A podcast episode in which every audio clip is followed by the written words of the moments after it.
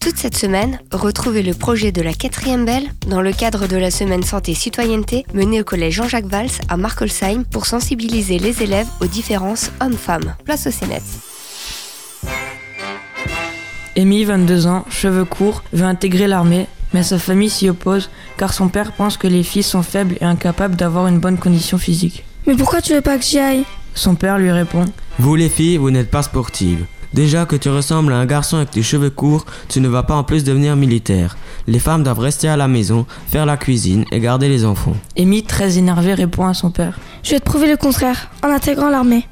Quelques jours plus tard, Amy entre à l'armée, mais elle est harcelée par les autres soldats. Regardez la nouvelle, elle est si faible. Tu es sûr que c'est une fille celle-là Un autre soldat arrive et dit Arrêtez de dire des conneries, elle a le droit de faire le métier qu'elle veut. En plus, on a plein de femmes dans les rangs de l'armée. C'était un message de la quatrième belle du collège de Markosheim.